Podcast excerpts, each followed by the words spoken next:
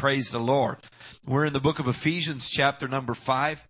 And um, what's happening as we get into the Word of God is we're establishing and sinking our roots so that um, they will be forever established and that uh, when the, the struggle comes, when the trial comes, and we'll have tap roots into the Word of God to be able to receive and gain strength and nourishment. Amen. We're going to be studying uh, the book of Ephesians, chapter number 5, but we're going to be focusing on verses number 1 through 17 uh, for our study tonight. And then next Wednesday, should the Lord tarry, we will finish out the uh, fifth chapter of the book of Ephesians. Ephesians chapter 1, uh, chapter 5, verses 1 through 17 focus on the way, uh, continuing the way that we should walk. And of course, uh, um, chapter 4, we talked about walking in unity and walking in purity. And uh, in uh, chapter 5, we're going to be talking about imitating our Father. But just to get that concept, let's read verse 1 of chapter 5 together. It says, Be ye therefore followers of God as dear children. The word that's translated followers here is the word mimics. So, really, this verse of Scripture is saying, Be ye imitators of God as beloved children. What Paul is saying here is that children tend to become like their parents. And this is a fact that can be a good thing, can be encouraging, and also it can be embarrassing to those of us that have children. And uh, there are times in my life, I saw my brother this week, and I saw my dad's traits coming through in my brother. No, no doubt he sees the same in me, and then traits from my mother. And we are imitators of our parents. That's where we learn um, our actions, our reactions, our attitudes, and stuff like that. Children probably learn more by watching and imitating than by any other way. The Bible here is telling us, the Word of God is saying, Be ye imitators of God just as if you were His children, because you are His children as dear children, like dear children, be imitators of God. Amen. If we're imitator or if we're children of God, then we ought to imitate our Father. And uh, this is what the Bible is telling us here, saying we know that God is love. So the first part of uh, our study tonight will focus on since God is love, we should walk in love. And then we know that God is light. Amen. The Bible says in John, 1 John 1 and 5 that God is light. So we should walk as children of light. And then finally, we know that God is truth. So we should walk in wisdom. We'll be focusing on this as imitators of our fathers. We're going to walk in love, we're going to walk in light, and we're going to walk in wisdom. Amen. Praise the Lord. And all of the, these walks, walking in love and light and in wisdom, is all about walking pure before the Lord. Hallelujah. Jesus, we thank you for your word and for the life change that it has already produced in each of our lives, Lord God. For when we heard the gospel, and agreed with it and obeyed it, Lord Jesus, we know that uh, our lives were transformed. And we pray that you'd continue that uh, act of transformation in our life today through the power of your holy word. In the name of Jesus Christ, we pray. And everybody said, Amen. Amen. God bless you, and you may be seated. We're going to go verse by verse, verses 1 through 17, uh, together through the Word of God. Amen. Turn this on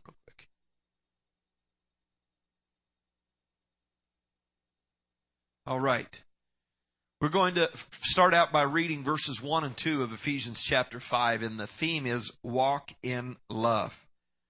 Be ye therefore followers or imitators or mimics of God as dear children, and walk in love as Christ also hath loved us, and hath given himself for us an offering and a sacrifice to God for a sweet smelling savor. Now, this uh, uh, instruction here that we are to walk in love the way that Christ loved us has to do with the last two verses of chapter 4 of uh, Ephesians that we studied last week. Now, hopefully, most of you understand that when Paul wrote the letter to the church in Ephesus, it wasn't divided up into chapters and verses. And sometimes when we study the Bible, we just turn to a chapter and start studying there When in reality, in order to get the context for what we're reading, we have to go to the chapter before because it's a continuation of a thought. This is the case here uh, because this instruction for us to walk in love ties into the last two verses of chapter 4 where Paul has warned us against bitterness and anger. Let me read those two verses. If you look at verse 31 and 32 of chapter 4. Says, Let all bitterness and wrath and anger and clamor and evil speaking be put away from you with all malice, and be ye kind to one another, tender hearted, forgiving one another, even as God, for Christ's sake, hath forgiven you. And it's because of this, what the Lord has forgiven us of, we should walk in love. Amen? And these attitudes of bitterness and anger and speaking evil and backbiting and malice, it's tragic when these attitudes show up in the family of God. Amen? And it takes real love in the heart for uh, there, the Bible says that charity or love shall cover up a multitude of sins in First Peter chapter 4 and verse 8. And so, since we're all human beings, we should overflow with the love of God. Amen? So that uh, when someone wrongs us within the family of God or perceive, we're perceived that they have wronged us, that forgiveness and love and charity would be flowing. Amen? So in this passage, just these two verses, he gives us several reasons why we ought to walk in love. First of all, the reason why a Christian should walk in love is in verse 1. As dear children, we are God's child. We are God's child is the first uh, reason. We've been born again, the Bible says, through faith in Jesus Christ. And since God is love, we have been born of love, right? When you're born again of the water and the Spirit, you're born of love. So it's logical that God's children, we are God's children, we've been begotten by His Word, that we should walk in love because we're children of God. Amen? And the old nature, the old sinful nature that was in us before we met and, and uh, accepted and received God's transforming power, and would like to crop up in our life again if we let it, that old nature is basically selfish. And for this reason, that old nature builds walls and declares war on people. But the new nature is loving. Amen. Instead of building walls, it builds bridges and proclaims peace uh, because that's the nature of Christ in us. Amen. Amen. The second reason we're not only God's child, but we're his beloved because Christ also hath loved us. We're his child and he has loved us. We ought to walk in love because we're his beloved, that he has loved us. Uh, amen. And uh, we are born into a loving relationship with the Father. And that loving relationship with our Father ought to result in us showing love to Him by the way that we live. Amen. And then the, the second verse goes on, and hath given Himself for us an offering and a sacrifice to God for a sweet smelling savor. The third reason we ought to walk in love is because we as Christians were purchased with a great price. Amen. John 15, 13 says, Greater love hath no man than this, than a, than a man would lay down his life for a friend, right? But then Romans chapter 15, take, uh, chapter 5, I'm sorry, takes it a step further and said, God laid down his life for us when we weren't his friends. But when we were at enmity with him, when we were his enemies, the Lord laid down his life for us. So our love for him is the response to his love for us. When we finally recognize and accept God's love, our response ought to be to love him. Amen? In this passage, the apostle Paul is comparing Jesus Christ's sacrifice on the cross as the Old Testament offering of a sweet smelling savor. It's a comparison between what Jesus did on the cross and what they did in the Old Testament as they would offer up incense or worship to the Lord. Amen. In the temple. And the idea behind the sweet savor is simply that the, the sacrifice is well pleasing to God and that the death of Christ satisfied the holy law of God and therefore is acceptable and pleasing to God. The sacrifice on the cross was a sweet smelling savor. It was pleasing. It was efficacious. It worked. It met the need and it was acceptable and pleasing to God. So Paul tells us, first of all, that we ought to walk in love because love is the fundamental. It is the foundation factor in the Christian life. Amen? Praise the Lord. We need to be reminded of that in the body of Christ that we are to love one another. Amen? That we are to love one another. And if we walk in love, we will not disobey God and we will not injure other people. Right? Praise the Lord. Because the Bible says in Romans 13, 8, He that loveth another hath fulfilled the law. Amen. Praise the Lord. So we walk in love. Let's go further. Beginning with verse uh, 3 here. We are instructed that not only do we walk in love, but we walk as children of light. Before we read, we, we know that God is light and we are imitating our Father. We're imitating God. And so light should be in us as well. Since God is light, we ought to walk in the light and have nothing to do with the darkness of sin. Amen. As children of light. Praise the Lord. And so in this passage of scripture, Paul gives three descriptions of believers to prove his point. We'll look at these. These are the three. We're described as saints in verses 3 and 4. We're described as kings or part of the kingdom in verses 5 and 6. And then the, the main, the bulk of uh, the reading, verses 7 through 14, we are described as light. We are described as light. So the first one, we are saints, verses 3 and 4. Let's read verse 3 together.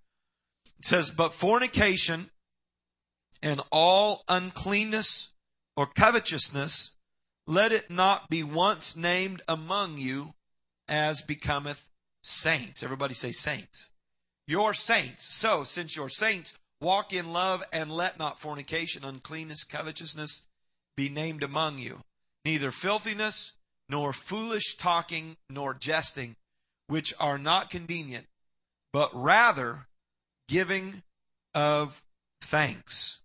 We are saints, and the word saints simply means not people that are perfect, but those that are set apart and no longer belong to the world of darkness. Amen?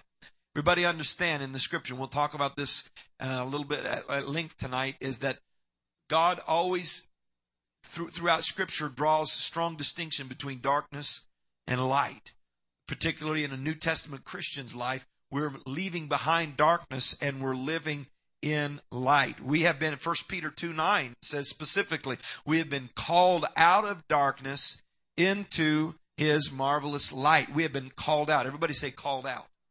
That's what saints mean. Set apart, called out of darkness, called into the marvelous light of Jesus Christ. So really the point is if you're a saint of God, you've been called out of darkness and it is beneath the dignity of a saint to indulge in sins that belong to the world of darkness. Amen.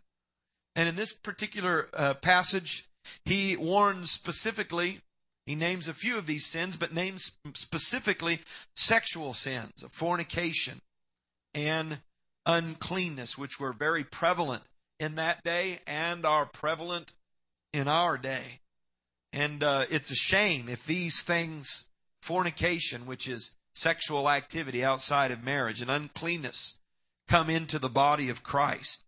And uh, we must stand as individuals apart from a life that would accept those kinds of activities and sins. Can I get an amen?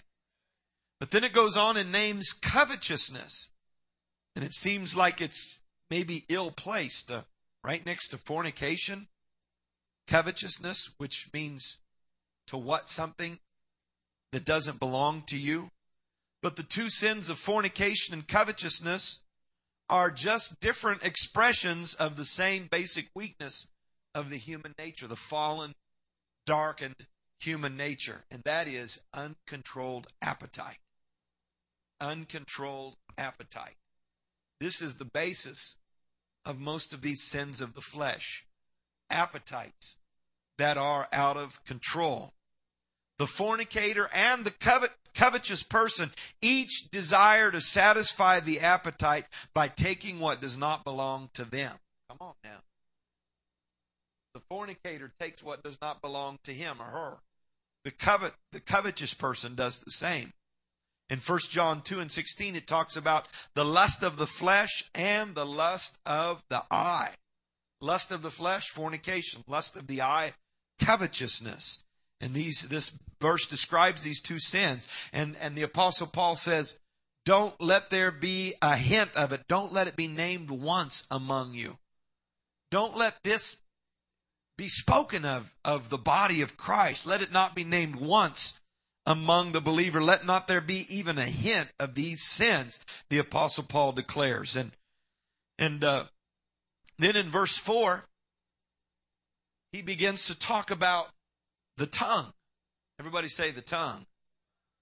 He begins to talk about the most unruly member of our bodies that if we can control our tongue, then the whole body is controlled. That it that if you can bridle the tongue, that the tongue is like the uh, rudder of a ship that is able to direct and control it. Another place, I saw this in scripture the other day. It, it said the tongue is like a fire that's able to destroy and burn up a village. Amen. So there's power in a tongue for good and for evil. And verse 4, he begins to warn against sins of the tongue or speaking, which are really sins of the heart, because out of the heart the mouth speaketh. Amen. So it's it's it's not difficult to see that there is a connection between the sins, fornication, uncleanness, covetousness in verse 3 and the sins of the mouth in verse 4, filthiness or foolish talking or jesting, which are not convenient. They are connected together because people who have appetites that are out of control for things of the flesh usually cultivate a base kind of speech and humor. Right? Things that they think about, then they end up talking about. See, here, here's the deal. When you're when you're a child of God, we should see nothing humorous in obscene language, obscene jokes. The Bible talks about foolish talking. That's not just innocent humor, but rather senseless conversations that cheapens the man and does not build up and edify. Amen? And uh, some people read this verse and say, foolish talking. Well, he, the Apostle Paul is warning us against small talk. We should only talk about the things of God.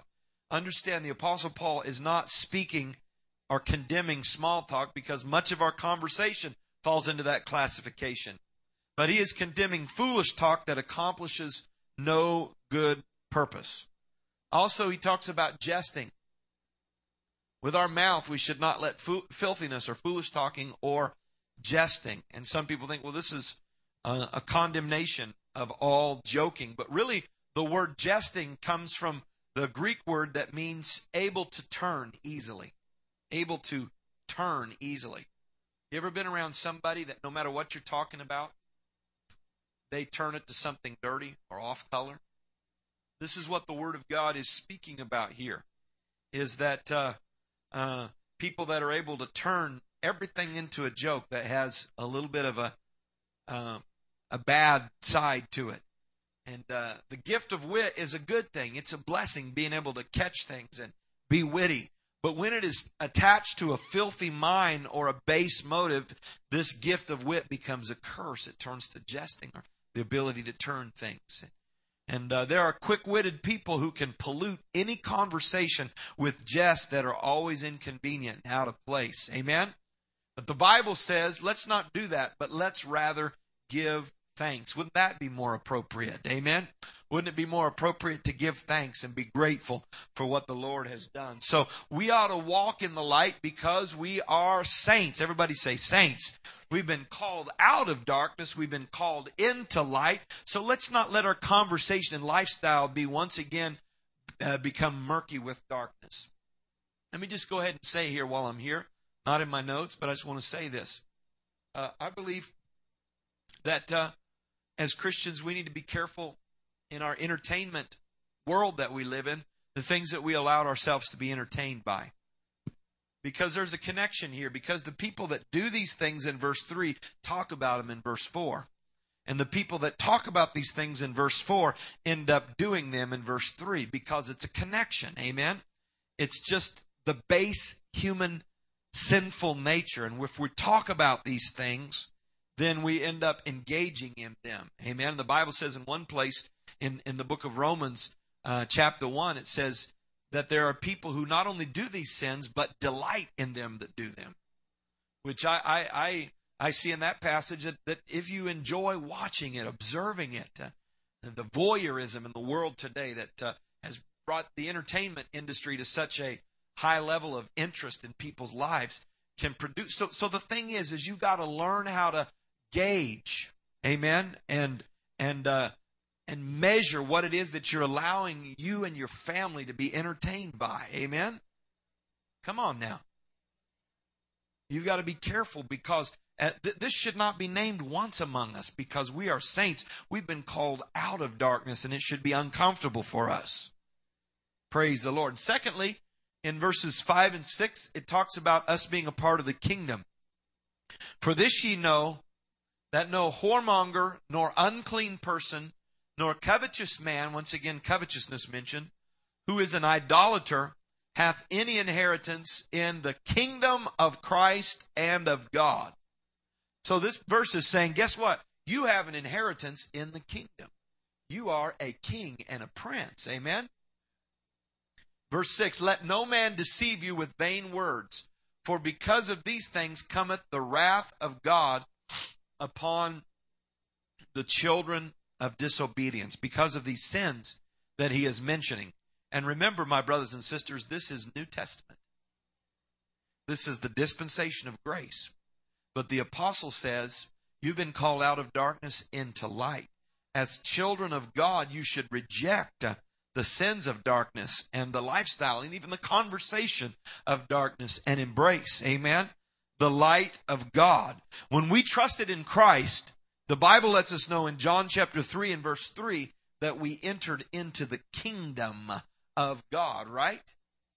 Amen. Remember what Nicodemus, Jesus said to Nicodemus, except the man be born of the water and spirit, he cannot enter into the kingdom of God. It's a kingdom that we are a part of.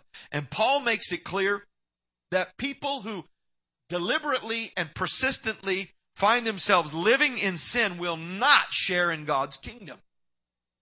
You can't be living in sin and be a part of God's kingdom. Galatians chapter 5 verse 21 uh, Brother Chris, can you look that up for me? Galatians 5, verse 21.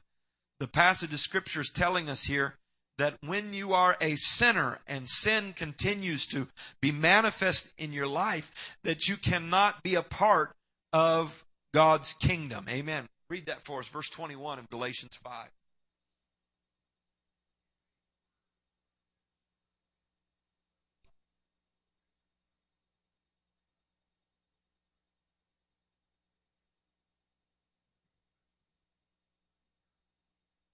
Amen. Those that practice these things shall not inherit the kingdom of God. You will not be this king in the kingdom if you continue in the works of darkness. I'm just reiterating what the apostle Paul says that God's grace and mercy saved us. We weren't saved by our good works, but we are saved, amen, to reject the life of darkness. Now, the word here that's translated uh, that no whoremonger will be uh, given an inheritance in the kingdom of God. The word whoremonger is a translation of the Greek word. The Bible was originally written in Greek, and what word is there is the word pornos. Pornos, which is translated to whoremonger, which is obviously where we get the word pornography meant from. And the word pornos or whoremonger means one who practices fornication or illicit sex. And once again, there's this reinforcement that uh, illicit sex, sex outside of marriage, is not acceptable in the kingdom of God. Let it not be named once among you. Amen. Now understand that uh, these warnings deal with someone who practices these sins, not the fact that somebody sinned once in their life, but uh, because we know in the Bible that David committed adultery, but God forgave him. Amen. And one day took him to heaven. We know the Bible says that. Certainly, David was disciplined for his sin, but he was not rejected by God. But here's the point. In the Apostle Paul's day, and in the day that we're living in today, there are, there were and are false Christians who argue that believers can live in sin and get away with it. Right? Amen. This is the basic foundation of the doctrine of eternal security. And uh, that uh, some people's lifestyle and things that they allow into their life and things that they do and they feel justified by it is because there are false Christians and false teachers. They were in Paul's day and they're here today that say you can, since you're saved by God's grace and mercy, not by your acts of uh, righteousness, then you can continue to live in sin. They may not come out and say it, but doctrinally, this is what it establishes in an honest believer's heart who is easily deceived. Be not deceived. Be not deceived. The Bible says these people will not have their part in the kingdom of God. And although we were saved by grace, and they say, go ahead and sin that God's grace may abound, Paul answered this foolish argument in Romans chapter 6. Shall we continue in sin that grace may abound? God forbid. How shall we that are dead to sin live any longer therein? It's the old nature. It's darkness. Now we're walking in light. Amen? And God judge, judges sin wherever he finds it, whether it's in the heart of an unbeliever or a believer. And he sure enough doesn't want to find it in the life of one of his own children. How many are a child of God and grateful that you're a child of God? I'm going to tell you right now that a true Christian will prove the reality of his or her faith by an obedient life. Well, it's faith is all that matters. Well, faith is made manifest by a life that is obedient to the Word of God and submitted, amen, to God's purity and righteousness and the light that should be evident in the life of a believer. Amen. A Christian is not sinless. But a Christian should sin less and less and less and less. Amen? Praise the Lord. Hallelujah. So we as Christians and believers, we are kings. We are a part of the kingdom of God. And it's beneath our dignity to indulge in the practices of the lost world that's outside the kingdom of God. Amen. Because we're kings. Finally, verses 7 through 14, the Bible says we are light. Not just in the light, but we are light. You notice the subtle difference here. We are light. Let's read this passage together. Be ye not therefore partakers with them. Don't partake in their sin. Verse 8 For ye were sometimes darkness, but now are ye light in the Lord. Did I read that right? Now are ye light in the Lord. Walk as children of light. He didn't say you were in darkness, but now you're in light. He said you were darkness, but now you are light. Amen? Verse 9 For the fruit of the Spirit is in all goodness and righteousness and truth. Verse 10 Proving what is acceptable unto the Lord.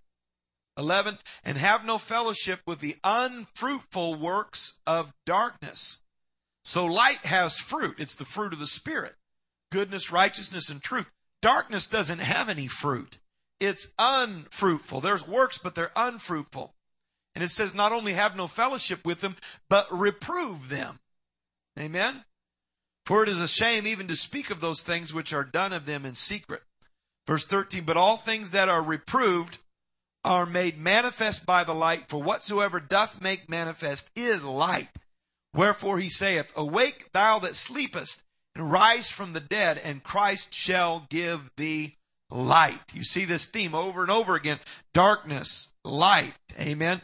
Un- unfruitful works of darkness, uh, the fruit of the Spirit. So you see this contrast here between darkness and light. And the Bible says we should walk, amen, we should walk like our Father because we are in the light.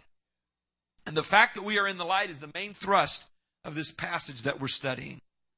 And Paul was admonishing and instructing Christians to walk as children of light. Now, I want you to put your finger or a bookmark or a sheet of paper or something in your in your Bible there, and I want you to turn with me to 2 Corinthians chapter number 6, verse 14. We're going to read a passage of scripture together that uh, is kind of a parallel passage to this that reinforces this idea of a distinction between darkness and light and how that we as Christians should reject darkness and embrace light. Second Corinthians chapter 6 number 14 says, and we'll read through verse 1 of chapter 7 says, Be not unequally yoked together with unbelievers. For what fellowship hath righteousness with unrighteousness? And what communion or close fellowship hath light with darkness? And what concord had Christ with Belial or Christ with Satan? And what part hath he that believe believeth with an infidel? And what agreement hath the temple of God with idols? For you are the temple of the living God, as God hath said, I will dwell in them and walk in them, and I will be their God, and they shall be my people. Wherefore, come out from among them, and be ye separate, saith the Lord, and touch not the unclean thing, and I will receive you, and will be a father unto you, and ye shall be my sons and daughters, saith the Lord Almighty.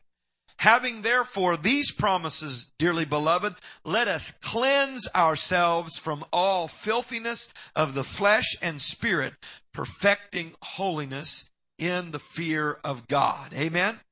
There is a difference or a distinction between darkness and light, between righteousness and holiness, between Christ and Satan, between the temple of God and between idols. Amen. It's a, it's a dis- difference. And God said, I called you out of darkness. I called you out of all of that sin. And I called you out so that you could walk in the light.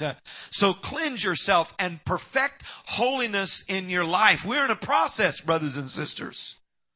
We're in a process of God's holiness be, being perfected in our lives by walking in the light. Now back to our text, verse number eight. Ye were sometimes darkness, now are ye light. Paul did not say that we were in the darkness, but that we were darkness. Before we were saved, that was our nature. That was who we were. That was how we were born to be. A slave to the lust of the flesh. But now that we are saved, the Bible says, what communion hath light with darkness? You are light, so why are you hanging out with darkness? You are light. Why are you partaking in the activities and the lusts that are related to darkness? And he says here, light produces fruit, fruit of the Spirit. But the works of darkness are unfruitful as far as spiritual things are concerned. So it's impossible to be in darkness and light at the same time. That's why when you begin to allow sin in your life, God's power exits stage left. Right? When we begin to allow filthiness of the flesh to find a place in our life, whether it's lust of the flesh, lust of the eye, filthy conversation. God does not feel comfortable in that setting. Know ye not that you are the temple of God? Don't defile the temple by what you do and what you look at and how you act and how you dress and so forth. Don't defile this holy temple. Your body is the temple of God. Amen. And Jesus had much to say. We could do a whole study on all the things that Jesus had to say about the difference between light and darkness. 516 of Matthew. Jesus said, Let your light so shine before men that they may see your good works and glorify your Father which is in heaven. So light is connected to good works. Light is not just something I am on the inside because I've been changed. It's something that shines forth through my good works. Amen. Darkness was evident in my life through evil works but now light is through good works. And then in John 3 verse 20 and 21, Jesus said, Everyone that doeth evil hateth the light, neither cometh to the light, lest his deeds should be reproved. But he that doeth truth cometh to the light, that his deeds may be made manifest, that they are wrought in God. Amen? Praise the Lord. So to walk as children of light means to live before the eyes of God not having to hide anything. Those that are in the truth want to come into the light. got nothing to hide. Those that are in darkness don't want to be in the light because they don't want their deeds to be reproved. They don't want to receive correction. Amen? Now, it's relatively easy to hide things from other people because they can't see your hearts and minds. But the Bible says in Hebrews 4:13, all things are naked and open unto the eyes of him whom we have to do. The Lord can see all things. Amen.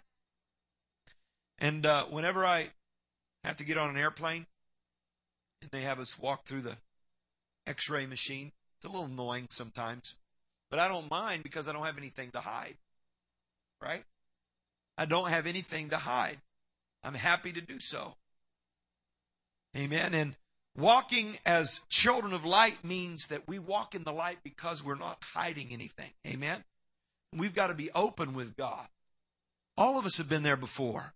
At one time or another in our Christian experience, we're trying to hide things from God. And we come and try to act like everything's okay. Everything's not okay. Amen. We need God's light to come in and correct and reveal and, and the works of darkness to be reproved in our life. Amen. Or else they will destroy us.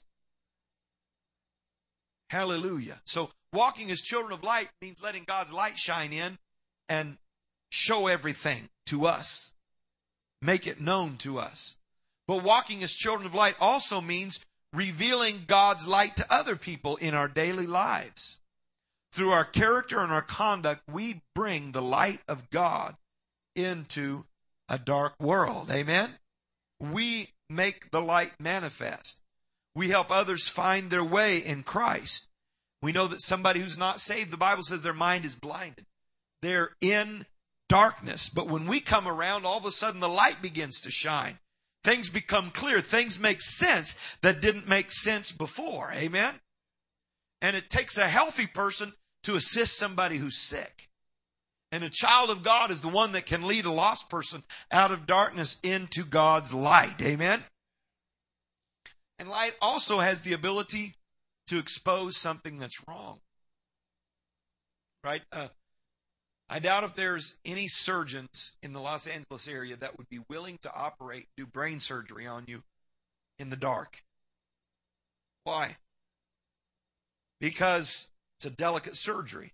Don't do heart surgery on me in the dark because you can make a false move and take a life. And uh, uh, an artist, no matter how skilled he or she is, is not going to want to try to paint a painting in the darkness because the light reveals the truth. The light reveals and exposes the true character of things that are happening about us.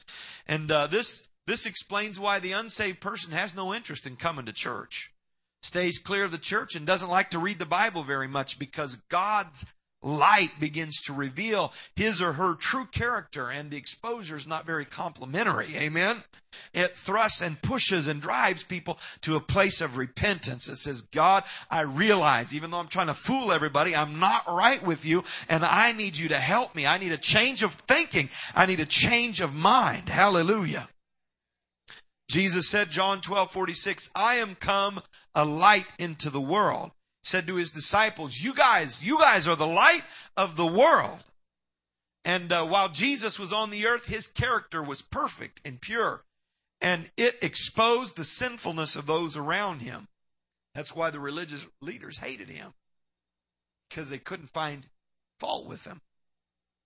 They sought to destroy him.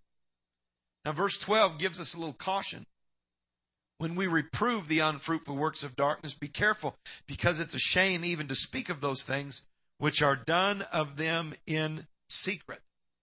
So it's not necessary for the believer to perform an autopsy on a rotting corpse to determine that it's rotten.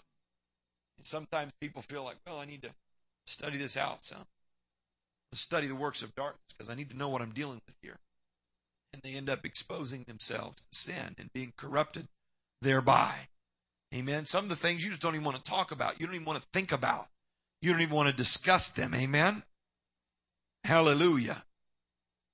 All he has to do is turn on the light. When you think of the light, you think of waking up to a new day. And here it refers here Awake, thou that sleepest, and arise from the dead. It's talking about resurrection.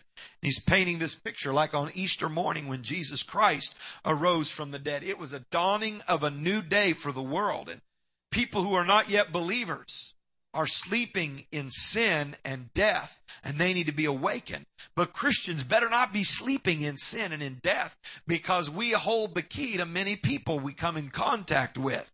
Amen. We hold the key to their hope by being alive and by, by, being walking in the light. We've got to walk in the light because we are light. Amen. We have been raised from the dead through faith in Jesus Christ. Hallelujah. So we ought to walk in light as opposed to darkness. All right, the last two verses of Scripture that we're studying tonight, verses 15 and through 17, three verses, instruct us to walk in wisdom. Let's read together. See then, because of all this, that you walk circumspectly, not as fools, but as wise. Be careful how you walk redeeming the time because the days are evil. Wherefore, be ye not unwise. Walk circumspectly. Walk with your eyes open. Use your head. Don't walk unwise. But understand in all this that God's will is being done. Find out what the will of the Lord is. Let's look, man, this is some rich couple, three verses here. See then that you walk circumspectly. Circumspect comes from two Latin words.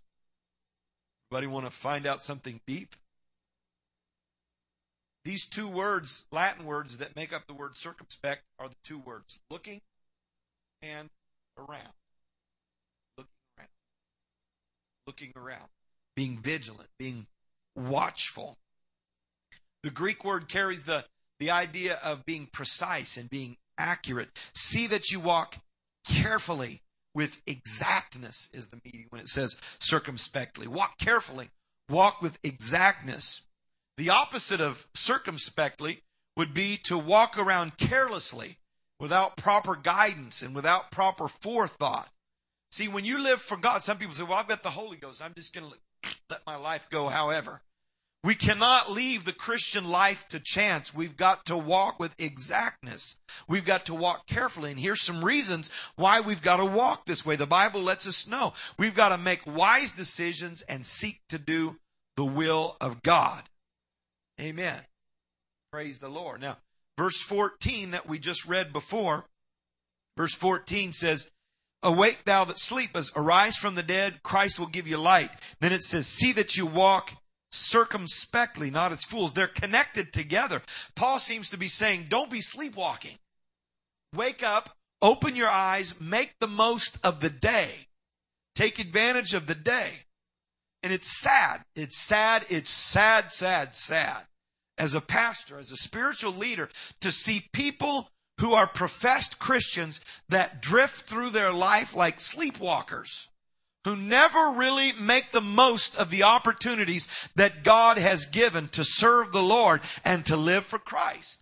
They just mumble and bumble through life, even though they have been brought to life by Christ's power. And Paul is instructing us and telling us, be careful, walk carefully, walk wisely, not as fools. You are Christians. And Paul gives several reasons why we ought to be accurate and careful in the way that we walk, right here in these verses. First of all, he says, it's a mark of wisdom. that you walk circumspectly, not as fools, but as wise. Walking with your eyes open, walking carefully, being precise is a mark of wisdom. Only a fool drifts with the wind and the tide with no direction to their life. What does a wise person do? He marks out his course. He sets his sails intentionally. He guides the rudder of the ship until he reaches his destination, right? Because he's wise. When someone sets out to build a house or a church building, he first draws the plans so he knows what he's doing. Amen. I saw this house. There's this house in my hometown that this man just builds onto whenever he feels like it. He's like a carpenter, but he doesn't understand planning. And it is the most crazy looking house you've ever seen. It's got like a, a wall popped out here and a little room here and like a, something up top. I mean, if you could see it sometimes you would laugh because it's, it's hilarious. And this person's proud of this thing, but he didn't make any plans. Amen. But a planned life can better deal with unexpected events because unexpected events are coming into all of our lives. Amen. But when our life is ordered, when we walk circumspectly, when we walk carefully with our eyes open, looking around and letting our steps be ordered by wise decisions and by God's direction, then we can deal with the trials of life that come along. So we ought to walk with our eyes open because, because it's a mark of wisdom. Another reason, verse 16, redeeming the time. What does that mean? It means, Brother Brown, you better be done in, in 10 minutes now. You better go quick. Time's limited. Time is limited. Everybody say time is limited. Amen. We've got to take advantage of the time we've been given. I'm going to tell you, it's a wake up call. When you wake up and you turn around and your daughter that was a baby is now seven, and you wake up and you realize that you're a middle aged person instead of a young person and you realize whatever I'm going to do for God, I've got to do it now. Life is short. God's given us an opportunity. We need to get rid of all this stupid, silly, petty, whatever it is that's keeping us from moving forward into what God's called us to be. And let's take that step of faith. Let's take advantage of the opportunity. The shortness of life is the strongest argument for making the best use of every opportunity that God gives us. Life Church, this applies to us as a corporate body of believers. We've got to take advantage of what God has given to us. We've got to redeem the time. Amen. I've wasted so much time in my life. I need to make it up. Amen. I need to walk circumspectly and carefully. I can't afford to just drift. I can't afford to make stupid steps. Let my eyes be open. Let God's Spirit guide and direct me because I am a child of light. Amen. Praise the Lord. Life is short. And also it says in verse 16, the days are evil. The point here in Paul's time, it meant that Roman persecution was on the way and they had a little time to work before the persecution came. They had a little window of opportunity. The days are evil. And it's foolish for us to waste opportunities to win the lost when soon those opportunities might be taken away by the advances of sin in our society. When God gives us a chance, let's redeem it. Amen. We got to walk in light because I can't afford to be wandering around in darkness here. I can't afford to be uh, stumbling and making mistakes and fumbling around when God's given open doors to us and opportunities to us in these last days. How many believe we're living in an evil day? We're living in a day where our time is limited and it's short. And if the days were evil when Paul wrote this letter, what must their condition be today in 2008? Another reason why we should walk circumspectly. Verse 17a Wherefore be ye not unwise, but understanding. God has given us a mind. God's given you a brain. Use it. A mind is a terrible thing to waste. Amen? A mind is a terrible thing to waste. The word understanding here suggests that using our mind suggests that we should use our mind to discover and do the will of God. There's too many Christians that think, well, I'll find out God's will in some mysterious experience where a little birdie will come down and talk in my ear, or God will speak to me through some utterance in my inner being. And all of this rules out clear thinking. And some people think they're hearing from God and they say something that's totally stupid. Totally stupid. All they have to do is use their common sense and they realize that they just had a bad burrito. Come on now. This is not God speaking to you. The idea that that discovering God's will is some mysterious experience is wrong and it can be dangerous. We discover the will of God as He transforms our mind through the power of His Spirit. Romans 12 1. Be not conformed to this world, but be transformed by the renewing of your mind. This happens. God renews our mind and we begin to see truth and understand. This transformation is the result of spending time in the Word of God. That's what's been happening for the last 45 to 50 minutes. You have had your minds renewed and transformed by the Word of God. So if I've done my job tonight, you're going to leave out of here thinking a little differently than you did when you walked in here. Not because of me, but because of God's Word. God's word changes and transforms the way that we think so we can find the will of God and understand His will for our lives. Trying to find the will of God outside the word of God is a futile effort. Amen? Through the word of God, through prayer, meditation, and worship, letting our mind be transformed so that the will of God can be made known unto us. God gave you a mind, He expects you to use it. Amen? So this means that learning includes gathering facts, examining them, weighing them out, praying for God's wisdom. Amen. Uh, James 1 5. Any of you lack wisdom, let him ask of God. I promise I pray I pray that prayer at least two or three times every week. God, you promised me that if I lack wisdom, you'll give it to me. I need it right now. Help me. I believe you're going to do it. I'm asking you with faith Help me make this decision. Help me weigh out the options and make a decision.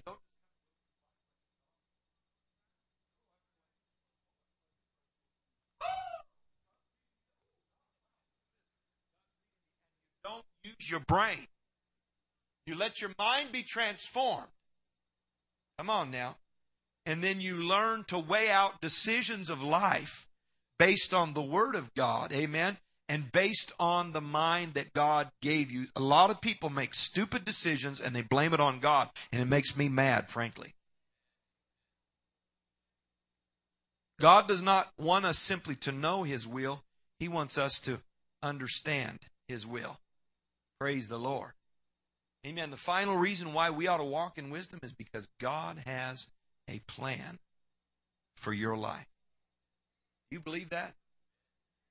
And do you believe that God has a plan for your life? God has a plan.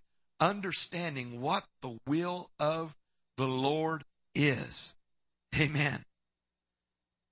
Hallelujah. If God saved me, He has a purpose for my life. And I should discover that purpose and then guide my life accordingly. God has a purpose. He's put something in me, and I want my life to be guided by God accordingly. He reveals this plan for my life, first of all, through His Word. The Word of God makes plain to me, amen, what His plan is. Through His Holy Spirit that He put inside of me, so that I would know the plan of God, and also the working of circumstances sometimes God uses to help us understand what His plan is for our life, amen. So the Christian can walk carefully and accurately because he knows what God wants him to do. The times are short. The days are evil. We should be wise and understand what the will of God is for us. And just like a builder that follows the blueprint that's laid out, we find out what does God want to do with my life and what is my next step in seeing God's will fulfilled in my life. What is the next step? God, what do I need to do? Amen. Being led of the Spirit, letting God guide guide and direct our lives, being led by His Word and letting Him use our mind that He's given to us. Amen. To help uh, uh, create as we always, always, always keep it fresh in our understanding that it's not by might nor by power nor by men's wisdom, but by the power of God, by the Spirit of God. Hallelujah. Praise the Lord. God has a plan for our lives, so we ought to walk. Amen. Walk in love. Everybody say, walk in love. Walk in the light, not in the darkness. Everybody say, walk in light. And finally, walk in wisdom instead of foolishness. Walk in wisdom. Amen. God has, and, and it all boils down to this. Why do we do this? Because we're imitating our Father. Because we're imitating our Father. Our Father is love, so we walk in love. Our Father is light. There is no shadow. There is no variableness, no shadow of turning. Nothing evil, nothing impure nothing questionable in the character of God. I want to be like my God. So I've got to reject works of darkness and walk in light because I am light. Amen. Praise God. And because my Father's that way. And finally, there's no wisdom in this world that can measure up to the wisdom of God. And I want to walk in wisdom. I don't want to live just a sloppy, haphazard, whatever comes my way type of a life, but I want to walk in wisdom letting God's Spirit direct me and finding that delicate balance. I want you to say the word balance. The most important word in living for God is balance. Knowing how to trust God's directing and instinct, spirit, even when it doesn't make sense, and knowing how to measure our decisions with good human reasoning that God gave us as well. Knowing how to balance. Amen knowing how to balance. Praise the Lord. Hallelujah. Now, next week, we'll be finishing uh, chapter number five. It's an awesome study as I was studying both of these. I just wanted to skip the first part and get to the second part because it's exciting, even though what we heard tonight is very, very important. In the next session, section, we will talk about walking in harmony, and Paul deals with the relationships of life, relationships in marriage and in family, and how life in Christ can bring heaven right into your household, right into your home. Amen. You know, that's the cool thing about the home. The home is supposed to be in a Christian life a little taste of heaven, a little sample of what heaven is going to be like a haven, a rest. And we'll talk about that next week. Let's stand together. Hallelujah, Jesus. Thank you, Jesus. If it's appropriate, I want you to reach over and pray for the person next to you right now as we close in prayer.